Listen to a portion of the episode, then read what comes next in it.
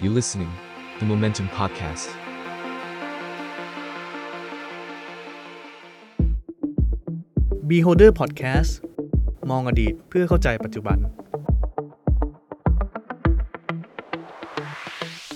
สวัสดีครับ สวัสดีครับ กลับมาพบกับ Beholder Podcast อีกครั้งหนึ่งนะครับ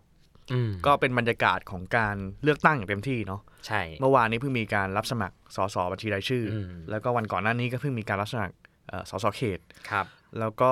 ในวันนี้นะครับ ก็จะมีการเปิดตัวแคนดิเดตนายกของพรรคเพื่อไทย อืม นะครับ แล้วก็ทุกพรรคก็คงเผยหน้าค่าตาให้เห็นหมดแล้ว ว่าใครจะเป็นนายก ใครจะเป็นปาร์ตี้ลิสต์อันดับที่เท่าไหร่ ใครที่มีโอกาสจะได้เป็นสสมากที่สุดนะฮะผ่าน ใช่ ผ่านรายชื่อของปาร์ตี้ลิสต์นะ อืมก็ถือว่าเป็นโค้งสำคัญ ครับ เนาะเป็นเป็นเป็นช่วงเริ่มเข้าสู่ช่วงสุดท้ายแล้วแหละของเออการเลือกตั้งในปี 66 นี้นะค ครั รับบ ก็เหลือไม่ถึง สองเออเดือนกว่าๆเอง เดือนเดือนเศษ ใช่ใช่ ๆเดือนหนึ่งกับอีกประมาณหนึ่งอาทิตย์ ก็ถ้าตัดช่วงสงกรานต์กิจกรรมอะไรออกไปเนี่ย ครับ เออก็เรียกได้ว่ามันเข้มข้นขึ้นเรื่อย ใช่ ๆคาดว่าหลังสงกรารเนี่ยจะแบบดูเดือดแล้วล่ะ ใช่ใช่ เนาะมันอาจจะแบบเบรกช่วงนี้ไปสักพักหนึ่งแล้วก็หลังสงกรารก็คงจะจะเห็นอะไรที่เอ่อสนุกขึ้น ครับ แล้ว ค ก็ รับ น่าติดตามขึ้นแต่ยังไงก็ตามครับ การเห็นรายชื่อ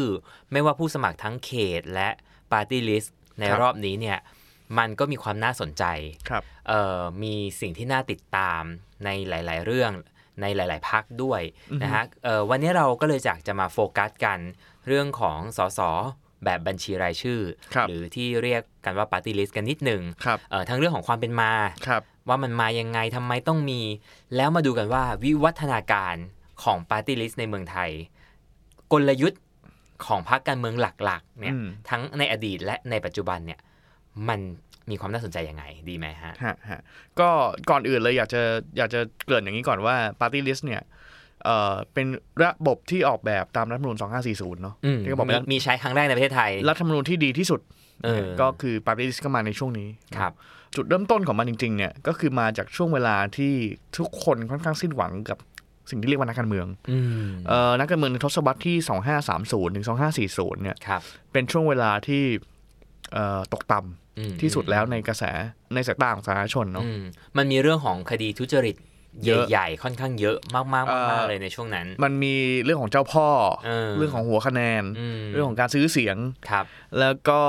มันล้มเหลวหลายรอบ อืม เนาะมันมีการรัฐประหารในปี อืม 34 โดยข้อหาที่บอกว่านักการเมืองคอร์รัปชัน ครับ หลังจากนั้นเนี่ยก็มีเหตุการณ์พฤษภา 35เนาะซึ่ง อืม ซึ่งก็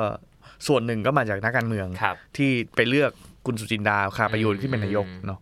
แล้วก็หลังจากนั้นเนี่ยมันเกิดเหตุการณ์ที่รัฐบาลเนี่ยมันไม่ได้มีเสถียรภาพมากนะ ใช่ รัฐบาลอยู่ปีสองปี ลก สาม ยุบ ปี ภาอะไรเงี้ย ใช่ ค่อนข้างถี่มากในช่วงนั้น ใช่ก็คราวที่แล้วเราพูดถึงตอนเอพิโซดคุณบรรหารไปก็เนี่ย อืม ส่วนหนึ่งก็คือ ใช่ว เป็น เวลานั้น เป็นผลผลิตมาจากระบบการเมืองที่ที่ไม่ได้มีเสถียรภาพ ครับ แน่นอนมันก็เลยเป็นจุดกำเนิดของรัฐธรรมนูญปี ครับ 2540 ที่พยายามแก้ปัญหาเอ่อการเมืองไทยให้เป็นระบบ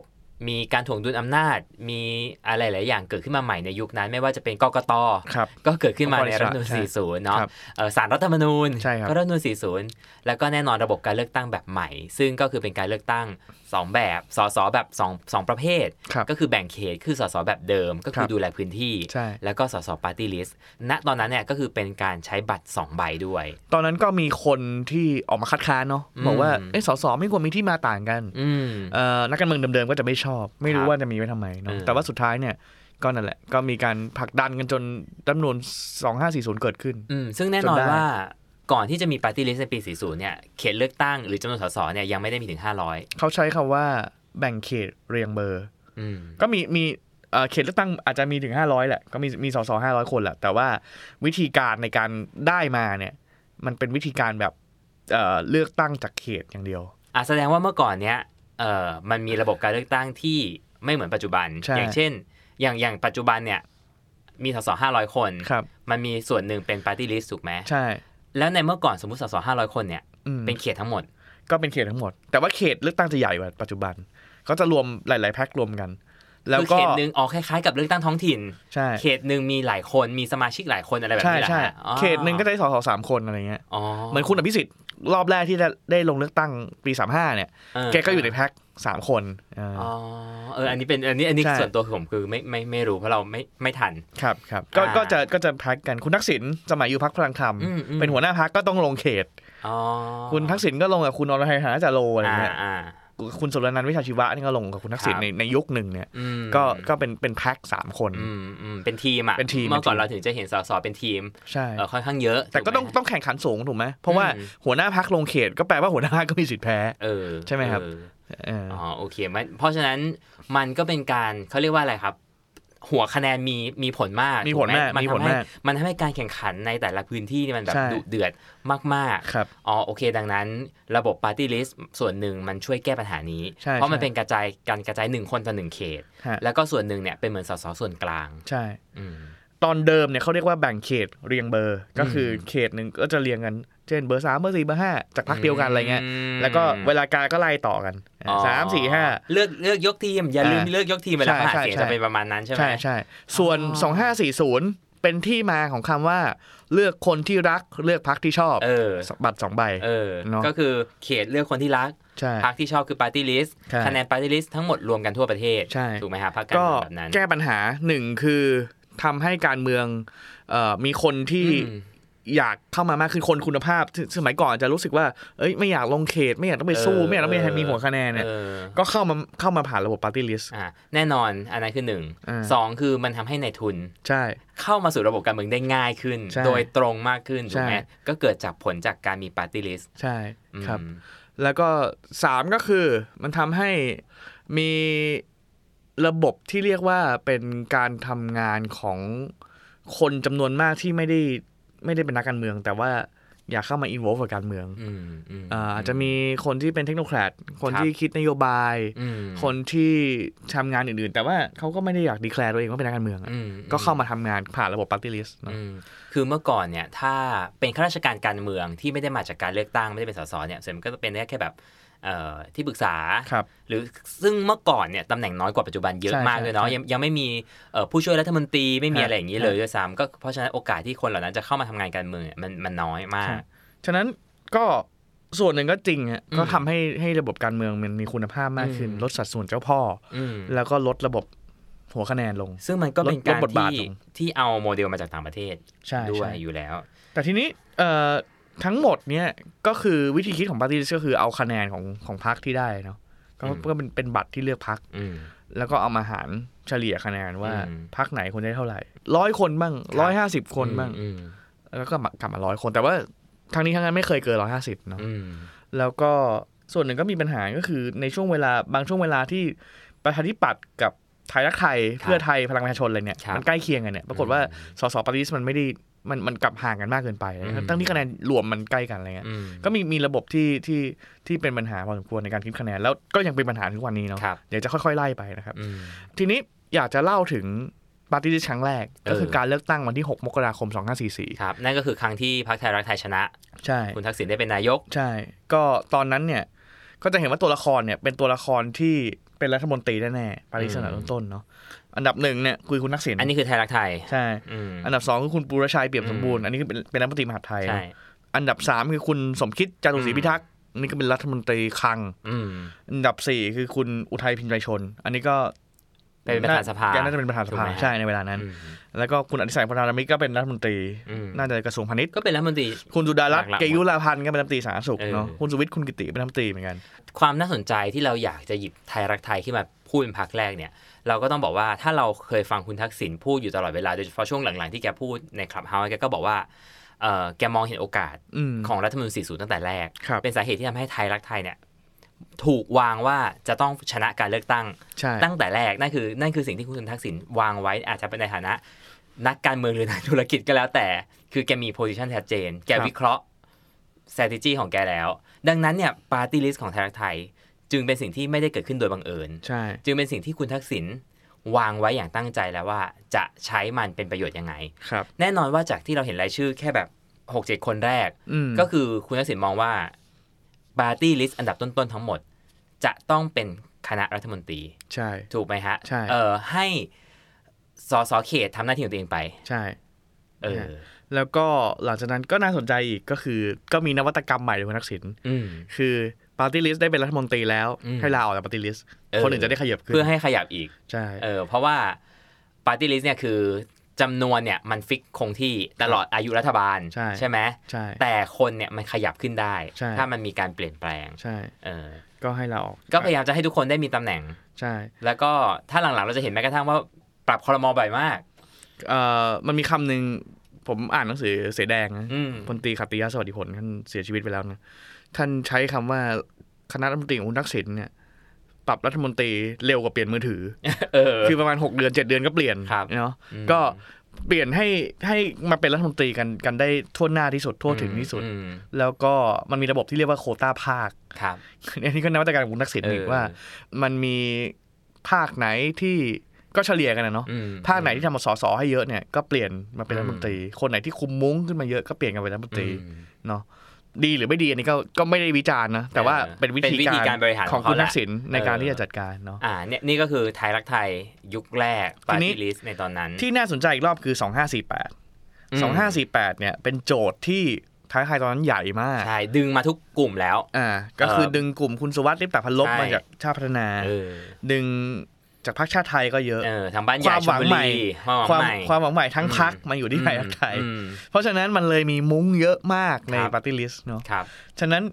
ตอนจัดลำดับปาร์ตี้ลิสต์ในปี 2548 เนี่ย ซึ่งไทยรักไทยเนี่ยรู้ว่าจะเป็นพรรคที่ชนะอันดับหนึ่ง ใช่ แน่ๆ แต่เรายังไม่รู้ว่าชนะเยอะขนาดไหน เออ เพราะว่า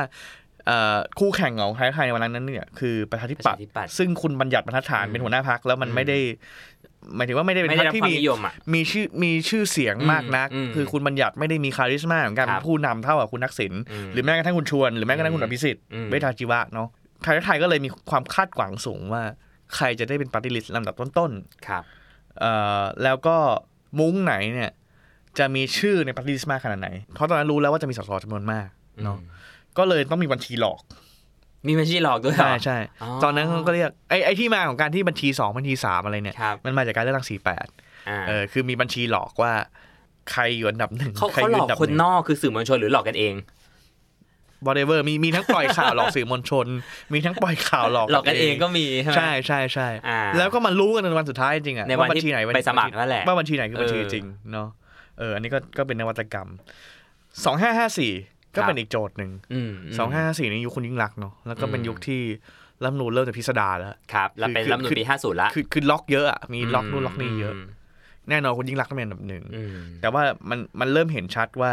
เอ่อมันมีการตอบแทนแกนนำของคนเสื้อแดง ซึ่ง ครับ ซึ่งต่อสู้กันมาในปี 53เนี่ย อืม แล้วก็ในแง่หนึ่งคือการต่อสู้ปี 53 แต่ในแง่หนึ่งคือการ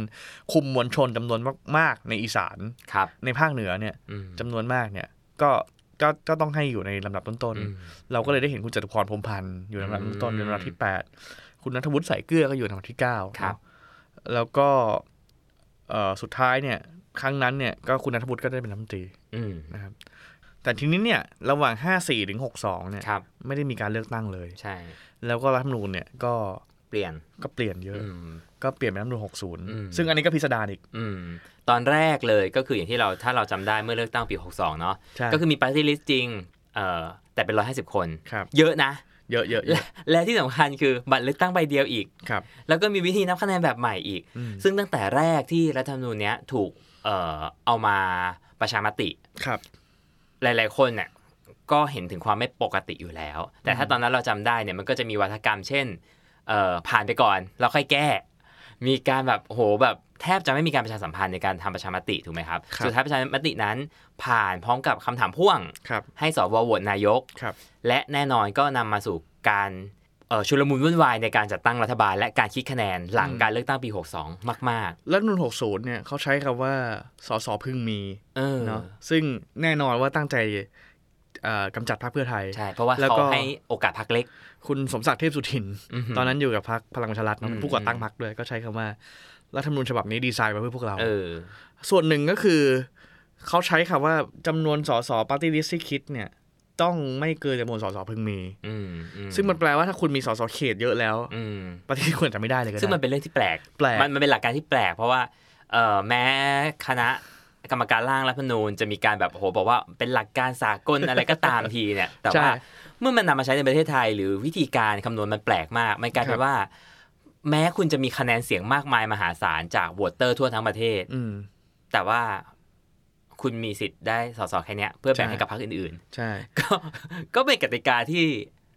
เออ ตอนนั้นก็ ไม่ เล แฟ ย ร์เลย วิธีคิดของคุณทักษิณในเวลานั้นก็คือแตกแบงค์พันธุ์เนาะ เออ ก็ตั้งพรรคไทยรักษาชาติ ติ ขึ้นมาเก็บคะแนนปาร์ตี้ลิสแทน อืม ส่วนเขตก็ให้เพื่อไทยเก็บ อืม แล้วก็ปาร์ตี้ลิสของเพื่อไทยอ่ะ อืม ก็มีมีไว้อย่างนั้นแหละ ก็เป็นอันเนี้ยว่าา เป็น รู้ ชี ว่า หลอกเหมือนกัน รู้ มันชีหลอกเหมือนกัน คือรู้ว่าไม่ใช่ไม่ใช่ไม่ได้เป็นสสแน่แต่ว่าพวกนี้เราเป็นรัฐมนตรี เพราะเพราะเขาก็มองว่ายังไงเขตเขาได้เต็มอยู่โควต้าแล้วอะ ใช่ แค่ ใช่ เขตเพื่อไทยก็คือเต็มโควต้าแล้ว ใช่ ดังนั้นจึงต้องมีไทยรักษาชาติ อ่า เพื่อเอ่อไทยรักษาชาติเนี่ยถ้าสังเกตก็คือจะพยายามไม่ไม่ได้ลงเขตเยอะ ใช่ ใช่ไหมฮะจะมีแค่บางเขต ครับ ที่ที่เอาไปลง ครับ แล้วก็จะแบ่งกับเพื่อไทยด้วยนะครับ เขตไหนเพื่อไทยลงไทยรักษาชาติอาจจะไม่ลง ใช่ครับ เพื่อไม่ให้ตีกันเอง ใช่ครับ นะฮะแล้วก็กระจายคะแนนส่วนหนึ่งมาให้ไทยรักษาชาติรวมถึงปาร์ตี้ลิสต์ ใช่ อันนี้คือกลยุทธ์ ใช่ แตกแตกแบงค์ย่อย ก็ก็ปัญหาอยู่ที่แคนดิเดตนายกของไทยรักษาชาติ คันโอ้โห ก็เนี่ย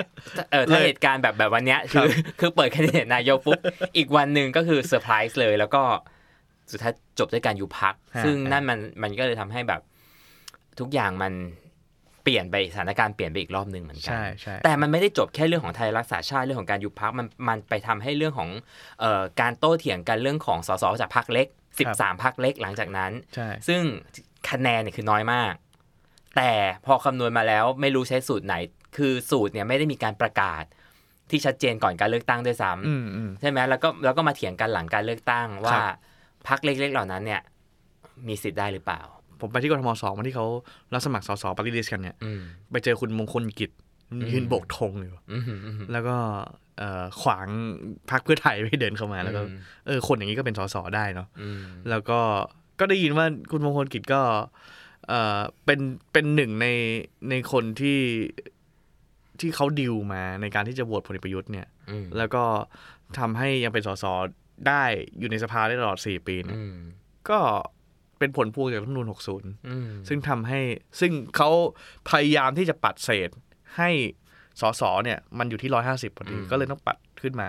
เอาคะแนนที่มันไม่ถึงเนี่ยให้ขึ้นมา อืม อีกส่วนหนึ่งก็คือทำให้ให้พลังประชารัฐกับพลเอกประยุทธ์เนี่ยขึ้นเป็นนายกได้ ก็เป็นเรื่องที่มหัศจรรย์มาก มหัศจรรย์ครับ เพราะว่าเรานึกถึงจำนวนคะแนนโหวตของพรรคที่ใหญ่ที่สุดอย่าง อืม เพื่อไทย เทียบกับคะแนนโหวตของพรรคของสสที่ได้คะแนนน้อยที่สุดเนี่ย อ่า โอ้โห เฉลี่ยกันยังไงมันก็คนละเรื่องอยู่ดีถูกไหมฮะ ใช่ใช่ใช่ ก็นั่นแหละครับฉันได้ก็ฉันนั้นสุดท้าย 4 ปีผ่านมา ครับ เอ่อเรามีการแก้รัฐธรรมนูญเกิดขึ้นในที่สุด อ่า ด้วยความมั่นใจของพลังประชารัฐ ครับ ในช่วงเวลาหนึ่งว่าเอ่อเขาเป็นพรรคการเมืองที่ใหญ่พอที่จะ อืม สามารถชนะการเลือกตั้งครั้งหน้าได้ละ ใช่ ดังนั้นจึงมีการแก้รัฐธรรมนูญนำระบบบัตรเลือกตั้งสองใบกลับมา ใช่ ก็มีการถกเถียงกัน แล้วก็มีเอ่อ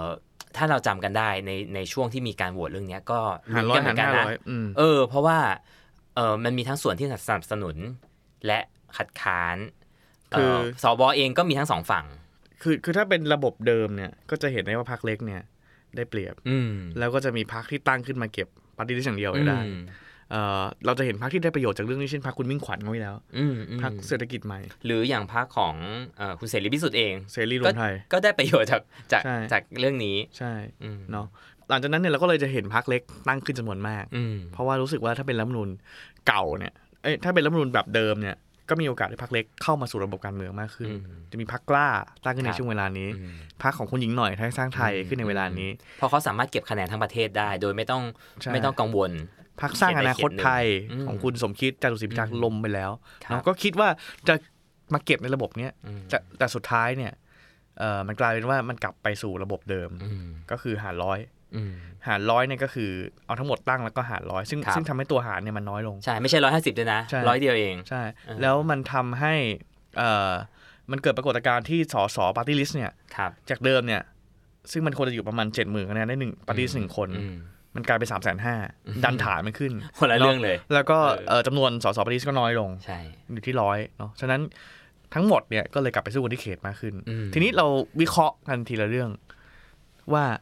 วันเนี้ยเราเห็นละว่าตัวละครของแต่ละพรรคเป็นยังไง อืม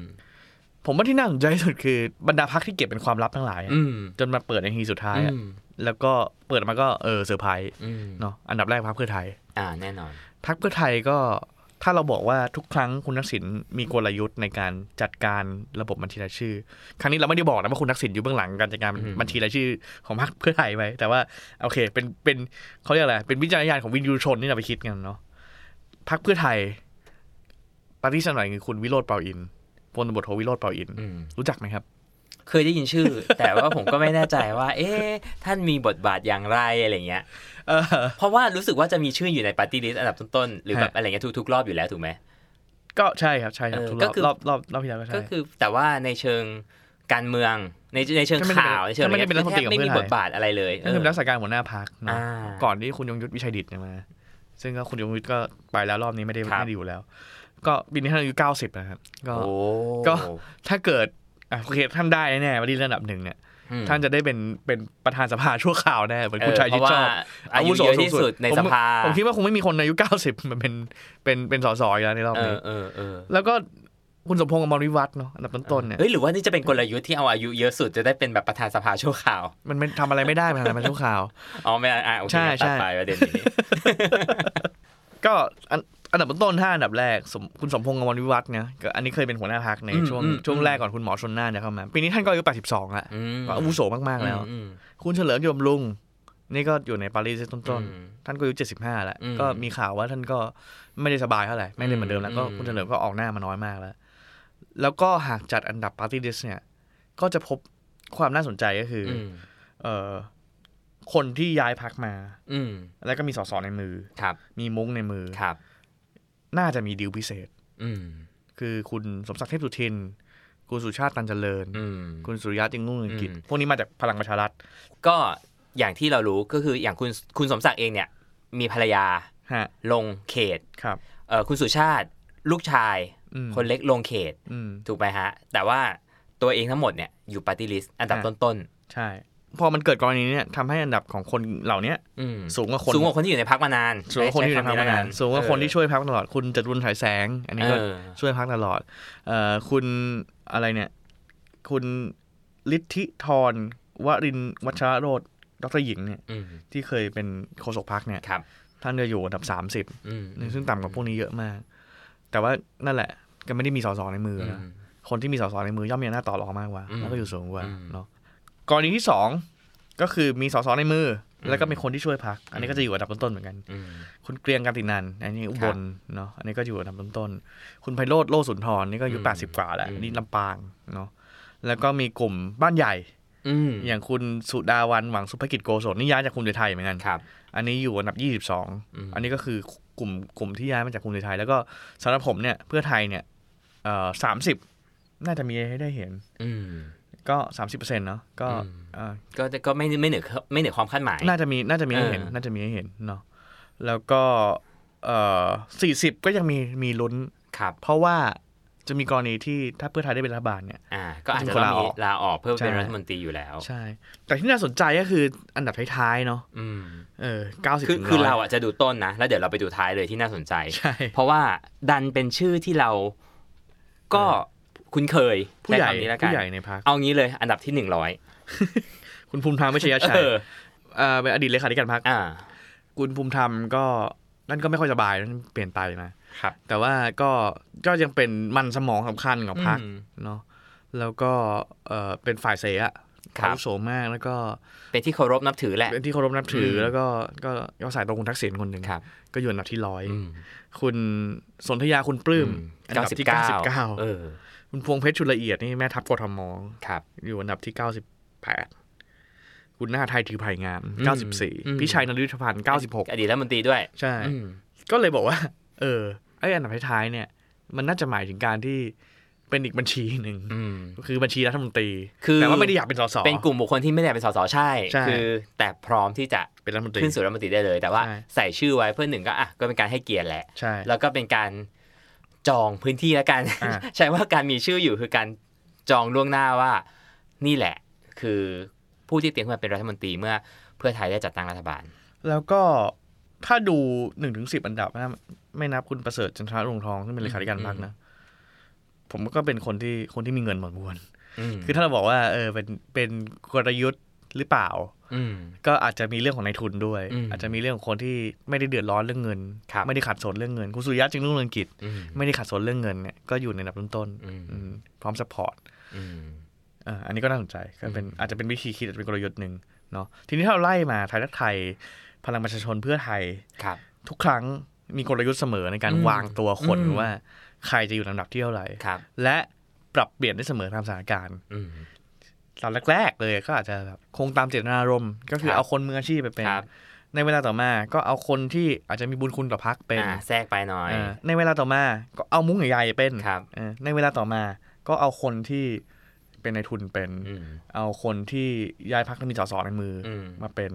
เพื่อที่จะไปให้ถึงเป้าหมาย อืม ให้ได้สสเยอะที่สุดอืมอันนี้ก็ว่ากันไป ครับ ถูกผิดก็เดี๋ยวเราดูกันหลัง เอ เลือ อ กตั้ง ก็เราดูว่าบุคคลเหล่านี้จะ ใช่ มีใครบ้างที่จะขึ้นมามีบทบาทในในภายหลัง ครับ ครับ ส่วนหนึ่งพักพักเก้าวไกล เออ พักเก้าวไกลก็เป็นพักที่เขาเรียกว่าได้ได้ได้ประโยชน์จากรัฐธรรมนูลหก ฉบับ ศูนย์ ที่แล้ว อืมเออฉบับปัจจุบันในในก่อนแก้ ใช่ โอ้โห เพราะว่าเก็บปาร์ตี้ลิสต์มาเยอะมาก ห้าสิบสอง อืม เนาะแล้วอาจจะได้เยอะกว่านั้นด้วยนะคราวที่แล้วถ้าไม่ได้ อืม ไม่ได้มีการปรับเศษ อืม ก็รอบนี้ก็มีดราม่าเล็กน้อยก็คือ ครับ มันมีกรณีที่อาจารย์บียบุตรแสงกนกกุลนะ เออ ซึ่งเป็นอดีตเลขาธิการพักแล้วก็เป็นอดีตปาร์ตี้ลิสต์ของอนาคตใหม่เนี่ย ครับ แกบอกว่าไม่ควรไปชื่นชมใครที่ไม่ลงปฏิรอบนี้ เช่น อืม คุณเจี๊ยบอมรัตน์คุณพิจารณ์ชาวพัฒนพงศ์ อืม แต่ควรถามตัวเองว่าทำไมยังอยู่ในป a r ์ตี้ลิสยังอยากอยู่ในป a r ์ตี้ลิส อืม เออ เพราะว่าเอ่อวิธีคิดของอาจารย์บีบุตรก็คือ คนที่เป็นแล้ว ไม่ควรจะเป็นตลอดไป แล้ว คนอื่น เออ ขึ้น ควรได้คนอื่นขึ้นมาสองก็คือรอบนี้เนี่ยเอ่อมันไม่ได้เอื้อประโยชน์ให้กับปาร์ตี้เหมือนเดิมแล้ว อืมจำนวนเนี่ยน่าจะน้อยแหละ ก็ควรจะไปลงเขต ม หรือแบ่งให้คนอื่นบ้าง อืม เนาะทั้งนั้นก็เลยจะมีคนที่ที่โอเค งั้นยอมไปลงเขตก็ได้ อืม หรือว่าโอเค งั้น เบรก ทำเขตดีกว่า อืม หรือเบรกไปเลย ไปช่วยพักในในทาง ครับ เบื้องหลังแทนเนาะ ก็เลยเกิดดราม่ากัน แต่สุดท้ายก็เขย่าใหม่เนาะ ก็ผมว่าปฏิทินของก้าวไกลก็ยังน่าสนใจ ครับ ก็คือก็คือยังมีการให้เกียรติคนเก่าๆที่สามารถ อืม ทำงานในสภาได้ อื ดี ม มีคนใหม่ๆเข้ามาคุณชัยธวัฒน์ตุลาธนซึ่งเป็นเลขาธิการพักเนี่ย รอบเนี้ย จากเดิมที่เขาก็ค่อนข้างขาลอย อืม เป็นสมัยคุณธนาธรเนี่ยเป็นผอพักเนาะ ครับ แล้วก็เป็นเพื่อนคุณธนาธร อืม แล้วก็ก็ทำก็เป็นคนที่เคลื่อนไหวในแวดวง NGO อืม ทำนิตยสารฟ้าเดียวกันกับคุณธนาพลอิ๋วสกุลกับคุณชัยชัยธวัฒน์ก็ทำเนี่ยรอบนี้ปฏิริษีอันดับสอง ครับ แล้วก็ไล่ลงมาเนี่ย ก็พยายามจะมีสัดส่วนของภาคแรงงานอยู่ อืม มีคุณเสียจำปาทอง มีสัดส่วนของนักธุรกิจ ครับ มีคุณอภิสิทธิ์ไล่จตูไกรนี่ อืม มาจาก TCDC เนี่ยอยู่อันดับ 5 แล้วก็ไล่ลงมาก็คือสสที่เป็นเป็นตัวตึงของพรรคเนี่ยคุณวิโรธลักษณาดิสอน ครับ คุณลังสิมันโรมเนี่ยอยู่ใน อืม ท็อป อืม 10 แล้วก็เวยติมผลิต อืม วัชรสินธุเนี่ย ซึ่งเดิมเนี่ยคาดว่าจะอยู่ใน อืม 10 ก็ไปอยู่ 11 แต่ก็โอเคก็ก็อยู่อยู่ในระดับ ก็มีโอกาส ที่ ที่ ที่มีโอกาส จะได้ สูง ครับ เนาะทีนี้ก็เป็นข้อวิพากษ์วิจารณ์ว่า ไอการหาร้อยหารห้าร้อยรอบที่แล้วอะ ออ ที่เขาเปลี่ยนเนี่ยอาจจะเป็นเรื่องพลังประชารัฐใช่พลังประชารัฐใหญ่เกินในเวลานั้นนะ อืม เพราะว่าเอ่อคุณประยุทธ์กับคุณประวิตยยังไม่แตกกัน อืม แต่อีกส่วนหนึ่งเนี่ยก็คือมีคนบอกว่าต้องการกำจัดก้าวไกล อืม ด้วยนะครับ ซึ่งถ้าเกิดเป็นระบบเดิมเขาก็ยังได้เยอะอยู่ดี เขาถ้าเป็นระบบดูเขาได้เปรียบ อืม ด้วยความที่เออ วอเตอร์จากทั่วประเทศมัน ใช่ มารวม ใช่ อืม สัดส่วนของปาร์ตี้ลิสต์มันเยอะ อืม วอเตอร์ของทุกประเทศมันรวม แล้วสองก็คือ ไม่ได้มีเรื่องของพื้นที่มาแย่งแย่งโควต้าพักมากนัก ใช่ อืม คือเขาทำทำเขตจะไม่ได้แข็งแรงอาจจะแพ้คนอื่น แต่ว่า อืม มันแต่ละเขตเนี่ยเขาแพ้ด้วยคะแนนไม่เท่าไหร่ ใช่ เขาได้คะแนนสูงมาก มันหมื่นขึ้นสอ แล้ว งห คะแน มื่ น น ทั้งหม ขึ้ ด น มันก็รวมมาเป็น ใช่ มาเป็นปาร์ตี้ลิส คือรอบนั้นเนี่ยมันมีข้อดีคือคะแนนมันไม่ได้ตกน้ำ ครับ คะแนนมันถึงคุณเลือกมันบัตรใบเดียวเนาะ เออ ถึงคุณเลือกแล้วแพ้เนี่ยมันเอาไปใช้คิด ใช่ รวมสัดส่วน รอบนี้มันก็เลยเป็นความท้าทายของก้าวไกลมากๆ คืออ ม จะทำอย่างไรให้เขตชนะ อืม เออให้แต่ละเขตชนะ มากกว่าจะเป็นแค่ในเขตเมือง อืม แต่เขตชนบทต่างๆ อีสาน อืม ร้อยกว่าเขตเนี่ย ครับ ทำยังไงให้ชนะ ใต้ทำยังไงให้ชนะ อืม กรุงเทพทำยังไงให้แลนด์สไลด์อะไรอย่างเงี้ยเนาะก็เป็นเป็นความท้าทายมากๆนะครับ ก็ต้องต้องติดตาม สำหรับก้าวไกลผมก็คิดว่าเซฟโซน ครับ ก็อาจจะอยู่แถวๆยี่สิบสาม อืม แต่ว่าไปไกลถึง 30 ได้ไหมก็มีลุ้น อืม เนาะก็รอดูกระแสไป ครับ อีกพักหนึ่งที่รับมาก ๆ รวมไทยสร้างชาติครับ เออ ก็เรารู้อยู่แล้วว่าคุณประยุทธ์ไม่ได้ลงปฏิริ อื ษี มก็ออกมาพูดก่อนหน้านี้ไม่นาน อ่า ว่าไม่ลง รวมไทยสร้างชาติน่าสนใจก็ตรงที่ สิบอันดับแรกจำนวนมากมาจากพรรคประชาธิปัตย์ หลาย ๆ คนที่เราคิดว่าเขาน่าจะลงเขตอ่ะเขาก็มาอยู่ปฏิริษหรือคนที่เคยลงเขตมาก่อน ตอนที่ยังอยู่พลังประชารัฐเนี่ย อืม รอบนี้พอมาอยู่รวมไทยสร้างชาติเนี่ยมาเป็นปาร์ตี้ลิสต์กันหมดเลย ใช่ เอ๊ะทำไมเขาไม่รักษาเขตเดิมไปที่เขาเป็นผู้ชนะในเขตเดิมก็มีนะหลายคน ก็มีการวิพากษ์วิจารณ์กันมากเนาะว่า อืม เออเพราะว่ากระแสพักไม่มาหรือเปล่าเนาะ อืม มันก็เลยมีตัวอย่างคุณสุชาติชมกลิ่น เออ แม่ทัพชนบุรี อืม เออเขตเดิมก็ค่อนข้างแข็งแรง ใช่เขตหนึ่งชลบุรี แต่ว่าตอนนี้มีปัญหาก็คือ เขาไม่ได้อยู่กับกลุ่มเดิมแล้ว อืม เขาไม่ได้อยู่กับบ้านใหญ่ของชนบุรี อืม แล้วเขาสร้างบ้านของตัวเองที่ อืม เป็นบ้านใหม่เนี่ยแล้วมันต้องแข่งกับบ้านใหญ่ ครับ สุชาติหนีมาลงปารีสดีกว่า เออ ส่งส่งน้องภรรยาลงแทน ครับ เนาะคุณที่พานันสิริชนะคุณอ้น อืมอืม เดิมอยู่เขตจอมทอง อืม เอ่อเขตของเขตของพลังประชารัฐ ครับ แล้วก็แพ้ อืม แพ้อนาคตใหม่ อืม เนาะคุณคุณอ้นก็ไม่ได้รักษาไม่ได้พยายามจะรักษาเขตเดิมไว้ อื แต่ก็มาลง เลือก Party Party List List อืม คุณเสกสกุลอัฐาวงศ์แลมโบ ครับ อีสาน เดิมก็โคราชเขตสิบ อืม ก็ไปแพ้เนี่ยกลุ่มหวังสุภกิจโกศลตระกูลแป้งมันเนี่ยปรากฏว่าคุณแลมโบก็ไม่ได้ลงเขตแล้ว ครับ ก็มาลงปาร์ตี้ลิสต์ก็อยู่ลำดับ อืม สิบต้น อืม ๆมีโอกาสลุ้นไหมก็รอดูนะครับ อืม คุณเอกนัทพร้อมพันธ์เอ่อ อันนี้แกนนำกปปสเดิม ใช่ก็เอ่อเดิมเนี่ยก็ลงประชาธิปัตย์ ครับ เนี่ยฝั่งทน รอบนี้ก็ลงปาร์ตี้ลิสต์ อืม แต่อยู่ลำดับที่สองก็ อืม น่าจะได้เห็นคุณเอกนัทคุณขิงเนี่ย กลับมาในสภาอีกครั้งแน่ๆเนาะเอ่อปาร์ตี้ลิสต์ของรวมไทยสร้างชาติ ไม่รู้อะคุณก็ว่าเซฟโซนมันอยู่เท่าไหร่ ผมว่าสิบ สิบเนาะก็เดี๋ยวรอดูนะครับ ก็ก็รอดูกระแสว่าเป็นยังไง แล้วก็เออวันนี้เดอะโมเมนตัมมีโอกาสได้คุยกับคุณแดกนะ อ่า ธนกรมาบุญคุณชนะครับ รัฐมนตรีสำนักนายกรัฐมนตรี เออคุณแดกก็อยู่ในปาร์ตี้ลิสต์ต้นๆด้วย อืม เสียงแกปลงๆไงไม่รู้ เดี๋ยวเดี๋ยวรอดูในคลิปของ ของโมเมนตัม โอ้โห แก อยากอยาก ฟังเลย แกบอกว่า เออเราเราใช้คำถามมาว่า คิดว่าสี่ปีถ้าพักคุณเป็นรัฐบาล อ่า จะเปลี่ยนอะไรได้บ้างเราถามทุกพักเนาะ อ่า แล้วก็พอดีเจอไปเจอคุณแดกพอดี แกก็บอกว่า ที่ทำมามันก็ทำมาเยอะแล้ว อืมทำแล้วไง ทำเรื่องของโครงสร้างพื้นฐาน ทำอยู่ด้วย ทำเรื่องของเมืองดิจิตอลทำเรื่องของ EEC อืม แล้วก็เอ่อหลังจากนี้ถ้าเป็นถ้าเป็นรัฐบาลสี่ปีก็คง เออ เจริญรุดหน้าไป แต่อยู่ดีๆแกก็บอกว่า อยากให้การเลือกตั้งก็เป็นเรื่องของการเลือกตั้ง เออ พอจบการเลือกตั้งก็จบกัน เออ แปลว่าอะไรฮะ ไม่รู้ผมก็ไม่รู้หมายถึงอะไร อยากให้คนไทยรักกันอยากให้เมื่อนบ้านมึงไปต่อได้ เออใช้คำนี้เฉยเลย ซึ่งเราไม่ได้ถามอะไรนะ แต่แกพูด ออ เนาะ ออ เอ เออ อ ก็น่าสนใจว่า เออ คุณแดกไปได้ยินอะไรมา อ่าน นะครับอ่ะฝากเป็นหินของบีโฮเดอร์ไว้อย่างนี้เนาะ อืมนี่ แล้ คื ว อ ก็ รวมไทยสร้างชาติ เราในช่วงเวลาหลังจากเนี้ยก็คงจะเป็นเรื่องของการเลือกตั้งมากขึ้น ใช่ใช่ เพื่อเพราะว่ากระแสมันมาแล้ว อืม แล้วก็เดี๋ยว beholder ก็จะอาจจะมาโดยที่ไม่ได้เป็นปกติมาก ก็เป็นเวลา อืม ที่อาจจะมีกระแสอะไรขึ้นมาแล้วก็เรา ครับ หยิบขึ้นมา อย่างวันนี้เราก็พูดเรื่องที่อยู่ในกระแสเนาะปกติจริง ๆอ่ะถ้าเราถ้าแฟนๆ จะรู้ว่าเราพยายามเลี่ยง เรื่ เรื่ อ อง งที่อยู่ในเอ่อกระแส ค ห รับ รือเรื่องตามสถานการณ์ เพราะว่า ครับ เราก็อยากให้มันเป็นเรื่องที่กลับมาฟังได้ ได้เรื่อยๆ เรื่อยๆอะไรอย่างเงี้ยแต่ว่าพอมันมีอะไรที่มันน่าสนใจจริงๆอ่ะก็อยากจะมาพูดแล้วก็พยายามพูดในในอีกมุมนึงแหละเหมือนแต่ยังคงคอนเซปต์เราอยู่ ครับ เราอาจจะไม่ได้แบบเอ่อพูดเฉพาะการเมือง อืม จ๋าๆแต่ก็อย่างวันนี้เราก็หยิบเรื่องของที่มาที่ไป ครับ หรือเรื่องในอดีตกลับมาเล่าให้ฟังเหมือนกันว่า ครับ มันมีความเป็นมายังไงเนาะ ครับ ก็จริงๆมีอีกหลายเรื่องที่อยากจะเล่า ครับ แล้วก็ไปเก็บเก็บคอมเมนต์มาเหมือนกัน ครั ก็ บ มีมีคนที่แบบแนะนำมาที่หลายอย่างที่น่าสนใจเราคงจะได้เอากลับมาเล่าให้ฟังในช่วงเวลาของการเลือกตั้งนี้แหละ ครับ นะครับ ก็ยังคงคอมเมนต์ได้ ครับ อืม ก็ฝาก beholder podcast ไว้นะครับ แล้วก็ ครับ ฝาก the momentum นะครับ ซึ่งกำลังทำซีรีส์เลือกตั้ง อืม democracy strikes back นะครับ ครับ ทางทางทุกช่องทางทุกแพลตฟอร์ม อืม ของ the momentum นะครับ